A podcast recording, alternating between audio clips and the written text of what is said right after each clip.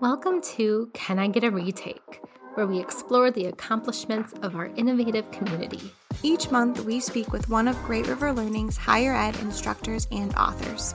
Together, we discuss trends in education, areas of study, and a variety of teaching styles and philosophies.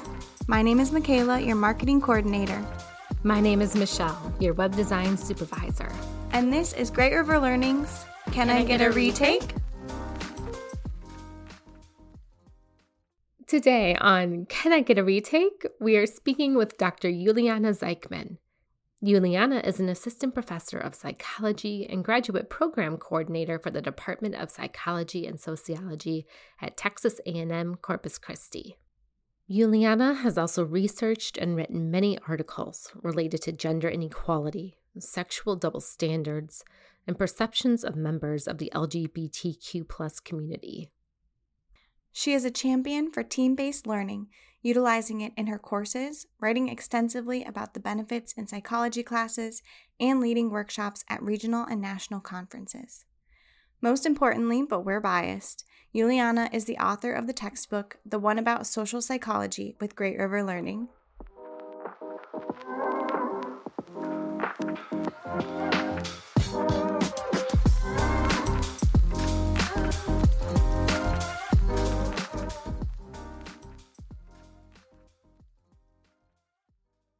Have you ever been asked by your students, can I get a retake? uh, yes, quite uh, frequently, actually, more frequently than uh, they should because it's in the syllabus, uh, right? And we all know they read the syllabus uh, like the Bible, so probably not very, uh, I guess, depending on who. Um, yeah, I get obviously questions about like retaking quizzes um, and, you know, doing better and things like this so my my approach is that you know you get one shot um one opportunity. Um but no it's um it, just a different philosophy. Like i have colleagues who do give multiple opportunities to take a quiz. Um given that the goal of my quizzes for example is to make sure they read just read like i don't even look for a level of much of understanding. Um i think one take is sufficient. Mm-hmm. Yeah, agree. But that's my approach. We just like, yeah, getting the feedback from different people and hearing those different approaches. I'd be interested in knowing a little bit about your background and how you came to teach. Okay, how far are we going? So I uh, I was born in Ukraine and grew up in Israel and came to the United States for my college degree, which I completed in a small liberal art University in Illinois, then got my master's and PhD in New Mexico State University. And that's where I drank the Kool Aid about team based learning. Um, and then once I got my PhD, I applied for jobs and got a job at Texas A&M University Corpus Christi. So this is how I ended up here. And my PhD is in experimental psychology, but the focus is social psychology. So that's kind of like where social psychology comes uh, into play. And then a lot of my research interests uh, focuses on gender inequality um, in its large sphere of everything. The biggest element I focus on relates to the sexual double standard. So the idea that uh, women who engage in sexual behavior, um, especially high levels of it, they're viewed much more negatively than their male counterparts. And I've been focusing since, you know, I started doing research on like understanding the reasons why. Are there individual characteristics that impact, you know, your evaluations of said scenarios and so on? Um, more recently, my research has been a little bit kind of all over the place. It depends on what my students are interested in researching. Um, so I had one who was interested in seeing how uh, women's photoshopped uh, photos of their pregnancy on Instagram impact their own perceptions of their own bodies uh, compared to more naturalistic and not photoshopped uh, photos. Um, other research focuses on people's perceptions of public breastfeeding and why people seem to have you know, not favorable evaluations of those and do they really? Or is it just anecdotally we hear more about the negative experiences than the positive ones right? We don't usually have a news article of like mother breastfed in public successfully right? We hear the nasty comments and things like that. So that's kind of my research in a nutshell as well. But that sounds really interesting. I've never heard of experimental psychology. Um i guess can you explain what that is yeah, so oftentimes, uh, you know, it, it, the main two categories is like you either get a PhD in clinical psychology, and then you can go and help people mentally and things like this. And then all the other ones who are not equipped okay. to do that, it's uh, usually considered like an experimental psychology. It just makes it's more uh, general psychology degree. It focuses more on like the methodology components and oftentimes there is a subsection like, oh, I got a PhD in experimental, but like developmental psychology or something like this. Okay. Um, so gotcha. I am not trained to help people, despite sure. oftentimes when you say, like, I'm a psychologist, not that type of psychologist. You're trained to study them. yes, yes, yes how has covid really impacted your like what you're teaching and how you're teaching? Because it really i mean it's it was a it really impacted all of us socially being shut at home and impacted students now as well as they're coming into universities and trying to adapt. So has that impacted your courses at all? I think that especially spring of 2020, when we did the transition after the spring semester, I felt that my transition was much smoother than others. And okay. I attribute it for the biggest component due to the team based learning. Uh, because my students were working in teams, when the pandemic happened, we just moved online. So using Zoom breakout sessions, it's mm-hmm. as if nothing has changed. So I got all the teams into a different breakout session. I did my whole like a quick lecture at the beginning, like clarifying things and so on and so on. I got each team into their own breakout session, and then I moved from breakout session to breakout session in a similar fashion as I move in class from team to team, answer questions, clarify things, um, see how much they're working on their activities, and so on. And their activities, they would work on them on Black, you know, like on the online platform and just submit it online. So in a way, I felt like the transition was really smooth in a way. And I think because they were already in teams, that really helped their like mental support. Mm-hmm. Because it's like, oh my God, now I'm on this online class. Some students never have taken online classes before or had very minimal experience with that. But then having those small teams, I feel like really supported them um, in that transition. So I I considered myself very lucky and honestly felt very um, low level of disturbance um, when we transitioned. I, we do want to talk about team-based learning a little bit more if we go back to that topic um, because your publication with us you obviously use in your classroom and can you tell us a little bit more about what team-based learning is and how you gravitated toward that teaching style? Sure. So, team based learning is a fairly novel, but not really. Like it has been, depending on which field um, you're looking at in education, it has been a while for a couple of decades. But um, in terms of psychology, it has been more getting into that field more recently. But the idea of team based learning is you have a small group teaching uh, approach um, where you emphasize um, um, team cohesion and using individual accountability in order to administer your material. So it's more like you are the bus driver taking your students to the different locations um, in order for them to engage with the material. So the role, the focus of team-based learning is not on you standing in front of them and lecturing at them, but rather designing these activities for them to do in class in groups. And the reason why I love the group element is because my background is in social psychology. I think the idea of working with others, learning from others, supporting others while interacting with the material, especially when it's social psychology class, it's just very conducive to that. And it's very helpful for them to see the material live, so to speak. Yeah. What strategies do you use to construct your teams? Um, so the way I do it is um, I have them on the first day of class. So the goal with the teams is to make sure they are as diverse as possible while trying to have strength as well as weaknesses distributed along all of the groups.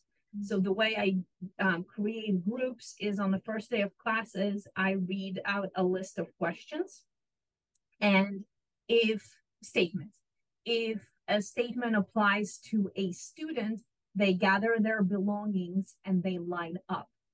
And then if a statement, the next statement applies to another student, they get up and start to line up. If they're already lined up, they don't move. Mm-hmm. So, for example, one of my first questions usually is Have you had a team based learning class before? Because it can be very helpful if you have at least one person per team who has had that experience before. Mm-hmm. Um, some of the strengths, for example, that I ask is um, like, Are you a senior? Um, sometimes I'm asked about their major, like being a psychology major. Mm-hmm. Um, have what other? Oh, have you read more than two books over the past break? Um, and things like this. So I try to identify, identify certain um, strength that strengths that could be good distributed across the teams. And then I have uh, questions that are identifying weaknesses, quote unquote. So, for example, are you part of a sanctioned university group that is likely to be traveling and potentially having you miss class because I don't want to have a whole group missing mm-hmm. on Tuesdays, right? Or something like this. Or do you live more than X amount of miles from the university? Or do you have a full-time job and or parent, right? So potentially kids get sick. We all know that, right? So it's kind of like I want to make sure I don't have all the parents clustered in the same group. So, and then I uh, count them off um, by the once they're all lined up. So I count them by the number of groups that I have. So let's say 10. I hand to the first 10 a sign that says one, two, three, whatever. And then once I'm done, all the ones get together and sit together, all the twos, and so on and so on. And then I have them come up with a team name that relates to the topic of the class. In human sexuality, the names of the groups are perfect and hilarious, especially because they very quickly realize I will need to vocalize said names in order to refer to them as a group. So a lot of them go with uh, very intriguing names, as you can imagine. Um, but then they kind of like have like get to know each other and so on, and that's how they start building that group cohesiveness. Um, and yeah, and then we kind of dive into the material. Mm-hmm. Do you find that they, the students, like the team based learning, or is it a mixed response? so usually, um, I have students who it kind it depends, mm-hmm. but if I do have any comments about the group component at the end of my course evaluations, I would say it's about maybe like 50, 60% that say loved it. Loved my group, loved the group work, all okay. Then I get maybe like, I forgot my percentages, but there are a, a good portion that say I was concerned about the group work because of previous bad experiences but this actually was really implemented well. And I'm happy that this was a group work. Um, I even have a couple where like I built uh, long time, like lifelong friendships because of this class. And I know that for a fact because I sometimes have the same students in other classes. And I know for a fact they're still friends with some of those that they met in my class in that same group. And then, of course, you sometimes have like one group that was just absolutely did not work no matter what you did, no matter what they did. So it's you kind of have that as well. Yeah. Mm-hmm. When I was in school and I had to do a team project, I did not ever like it because I was the one who, you know, is going to do a lot of the work. Sure. but I, there are ways to um, try to make sure that mm-hmm. the typical issues with groups are minimized as much as possible. So the biggest issues with teams is that you need to make sure everybody's accountable to decrease instances of social loafing and diffusion of yeah. responsibility and things like this. So one way to do that is with peer evaluations. And that's a huge component of team-based learning. Um, I have students evaluate themselves and their group members at the end, and this is kind of at the discretion of the instructor. Some do it at the end at the end of every day, every week, sometimes every um, unit, right, a module that they do. Um, because then they know that okay, well, they're gonna evaluate me. I can't just be here sitting on my phone all the time, right? Right. Um, so that that definitely helps with that. Yeah. How is team-based learning particularly effective when it comes to social psychology? I think mm-hmm. the reason why it's really helpful for team based learning is because the team components, the idea of like, how do we work with teams? How is a leader emerging? How do we minimize social loafing? Mm-hmm. How does working with other people from different backgrounds can help decrease prejudice towards uh, members of said group, right? And things like this. That's all social psychology.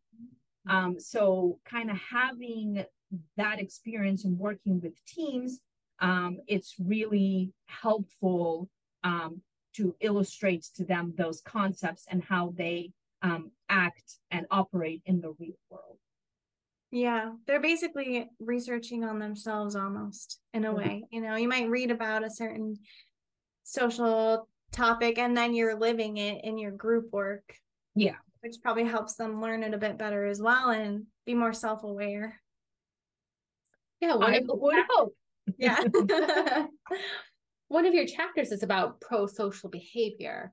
So do you feel like team-based learning kind of helps teach your students some pro-social behaviors? I hope so.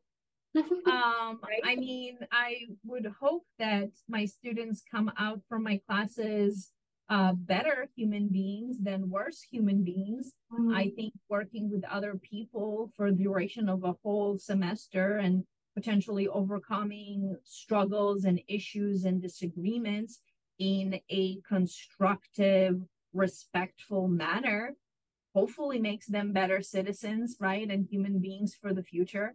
Um, because to be honest, like they could just Google a lot of the concepts that we cover, right?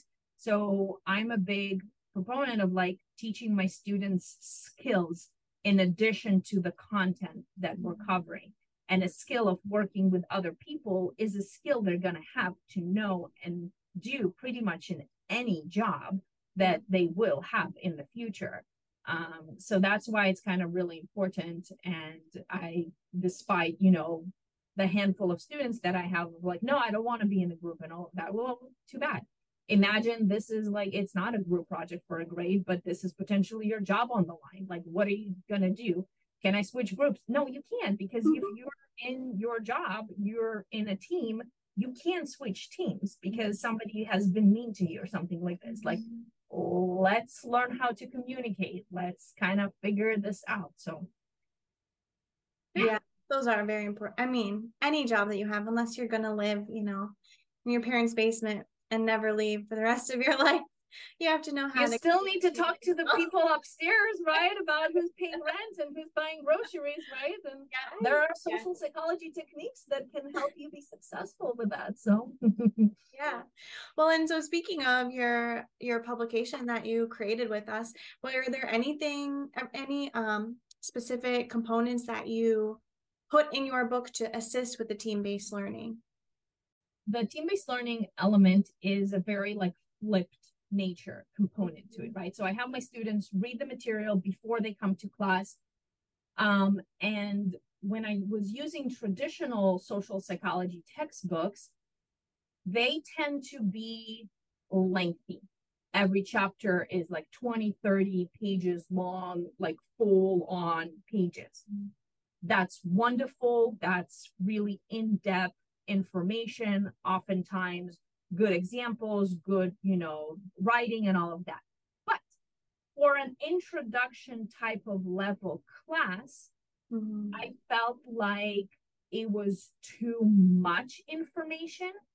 And I prefer my students to kind of hone in on exactly the material that is going to help them with the hands on activities that I'm going to have them do. Mm-hmm. And that's kind of why the idea of the team based learning, the flipped nature of the class really helped me come to the conclusion that like I I I need something different. Mm-hmm. Um, I would say, what was the process of writing your text like?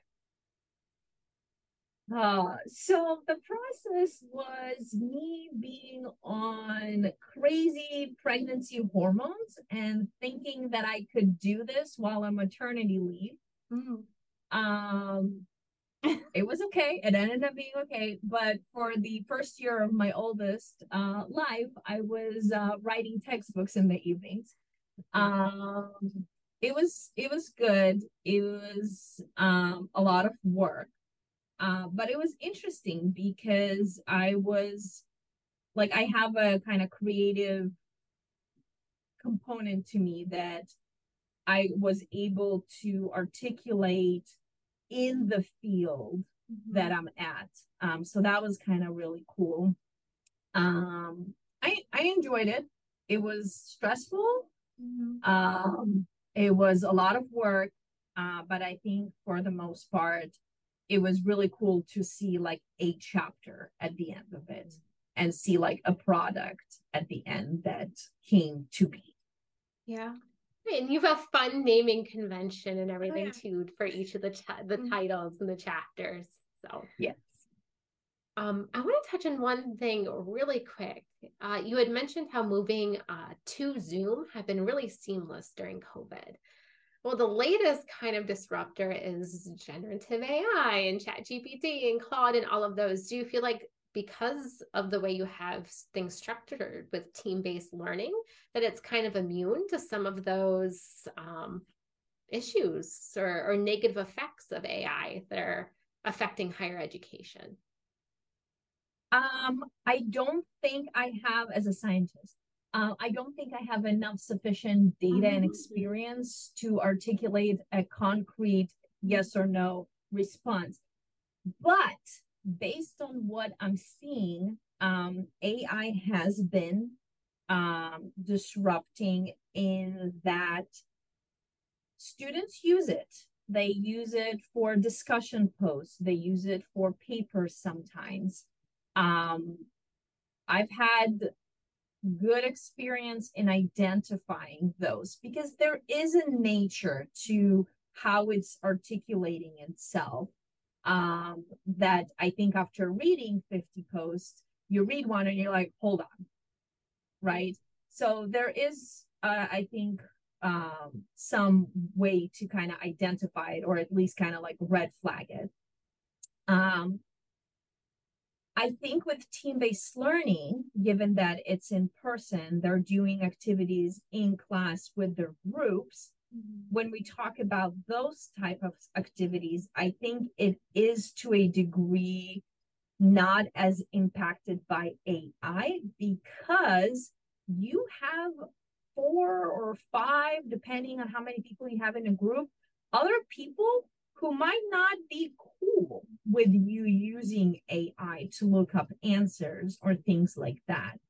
So I think that kind of having group work can safeguard students from going that route. Mm-hmm. Um, also, because of a lot of my questions and scenarios are more applied in nature of what they're actually doing in class, right? So, like, I'm giving them a scenario of like, you're trying to convince your best friend to watch your dog over the weekend. What uh, social, you know, uh, influence com- techniques that we covered this week could help you in doing that, right? Or like, what would be the best one? If you were to answer that question in ChatGTP, it's very likely that they might provide a semi accurate response, but it's likely they might bring up components that we did not cover in class. Mm-hmm. So unless they literally just copy paste it, like I would be able to tell, like, this is not from our class. I, I just had that in one of my classes. I asked about um, follow through effect. And we, we are, it's media psychology class. And it's the idea that a lot of the times media would sensualize and follow up on a crime, but then kind of leave it at that. It will not follow through with telling you what was the conclusion? Was the culprit found? Was the suspect the actual person who did it, or was that suspect cleared? And things of that. And then I had four or five students talk about things related to our ability to follow through in the actions that we're doing as it relates to productivity and mental health. And I'm like, huh, cool. Hmm. Caught. yeah. Yeah. So I think if if we create with team-based learning, how I try to create with my publication these types of scenarios, I think ChatGTP um, is not always perfect in coming up with those solutions. Thank you. I'd just like to kind of check in with a lot of our authors and instructors on how they're handling it and how they're seeing students using it. And you're right, they're using yeah. it, but like you also said, it's often easy to identify mm-hmm. by eye. This isn't something that we've covered, or this isn't something that maybe is at the student's skill level. Yeah. Yeah. Sometimes they provide references that don't exist. yeah. I've noticed that too. um, would is there any advice that you would give to someone who's looking to implement I guess implement team-based learning, but we're also interested in, you know, talking about your book with us. So we'll start with team-based learning. I mean, is there anything that a new a instructor professor should know going in? It's a completely you will need to completely change the way you think about your your role mm. as an instructor um, so a lot of the things you do as an instructor for team-based learning is behind the scenes. It's in the prep. Uh, once you get there, yes, you will clarify whatever they don't understand, but your job is pretty much walking from team to team, making sure you answer any questions or clarify. Yeah. Um, so it, it's hard to make that mental shift unless you do it super early or you're just really adamant about like doing it. So as I said, like I drank the team-based learning Kool-Aid in grad school.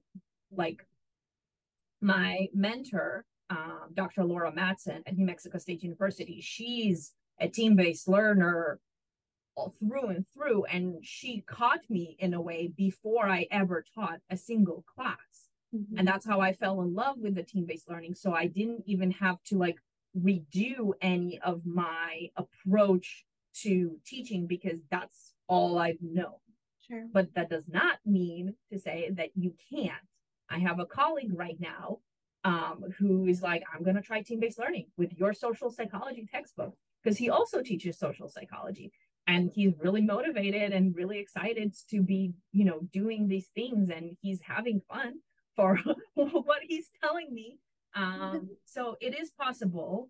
Um, there's a lot of workshops that are available. Some of them are free, some of them you need to kind of pay for. Mm-hmm. Um, but you know, professional development, you can learn how to do that. Um, I'm actually writing a chapter right now for a book that talks about teaching social psychology. And the book chapter I'm co authoring with Dr. Uh, Matson is about implementing team based learning while teaching social psychology. So there's a lot of resources one can um, mm-hmm. Kind of learn and you mentioned one of your questions to students is if they'd had a team based learning class before. So are there quite a few team based learning classes at Texas A&M? Um, I don't think we have as many. Um, funny enough, the um, up until recently, the only other instructor who taught team based learning was my husband, who also came from New Mexico University, who also drank the Kool Aid. Uh, so usually I'm like, okay, so have you taken a team-based class or, you know, a class with Dr. Scarens or, you know, so that's kind of how I know. Um, I know it's more popular in medical um, kind of classes and nursing because it is so skills based.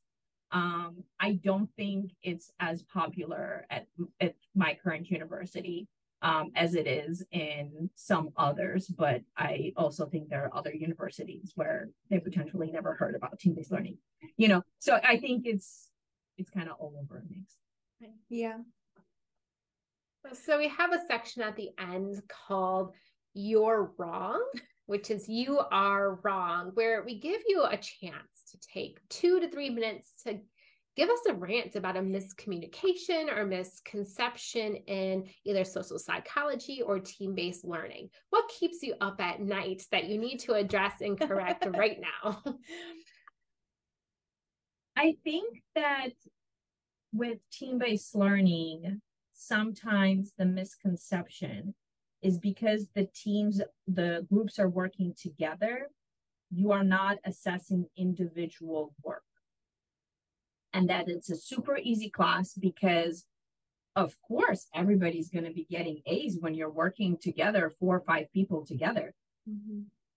like if you know social psychology um that's not correct. Like sometimes when you get into a group and if you have a very strong opinionated speaker they can completely take the group into the wrong direction and it doesn't matter if you have four or five people you know like you will still get things wrong um, I think that that's a big misconception that you don't um, that like everybody's getting A's and it's super easy and there's no kind of like that um, accountability. But that's not true.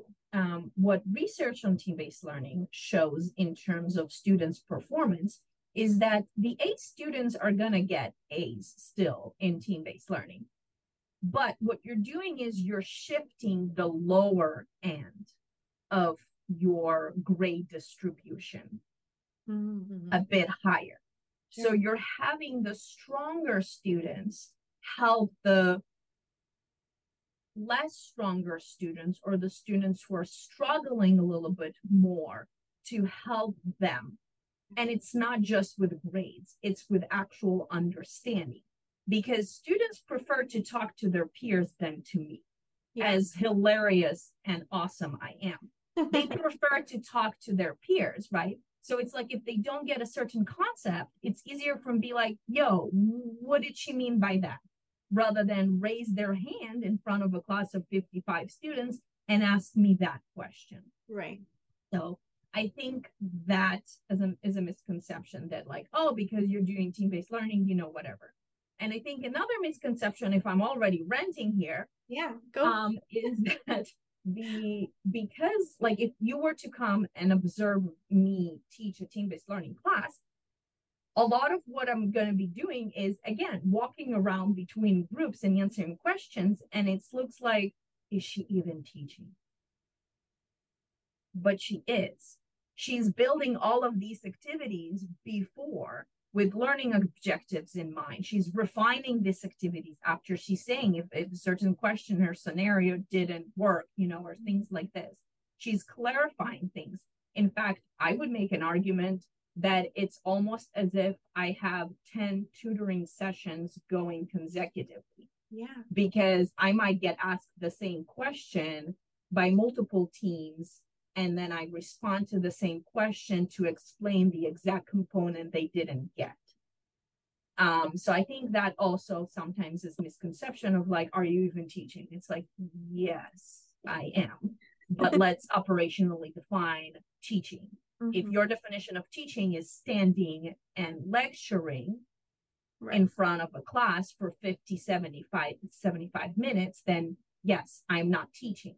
But if your definition of teaching is guiding and helping students understand and imp- implement and apply the material to scenarios to their everyday life then i would make an argument that i am teaching mm-hmm. yeah. rant done yes mic drop yeah, yeah. Um, well, awesome. That was great. Thank you so much uh, for coming on and talking with us. It was fun.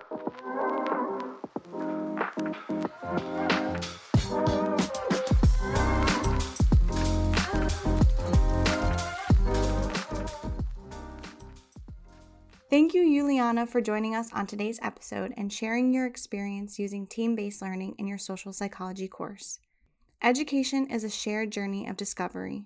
As more instructors drink the team based learning Kool Aid and challenge the lecture based model of the past, and as students embrace responsibility and other pro social behaviors, transformative learning will continue to unfold. Our conversation with Yuliana contains valuable insights for both instructors and students. For educators, it's a call to assess the effectiveness of the traditional classroom structure. Student centered approaches like team based learning empower learners to engage actively with both the coursework and their peers. They build critical thinking and collaboration skills that will, and do, as Yuliana has proven, serve them far beyond a single class or semester.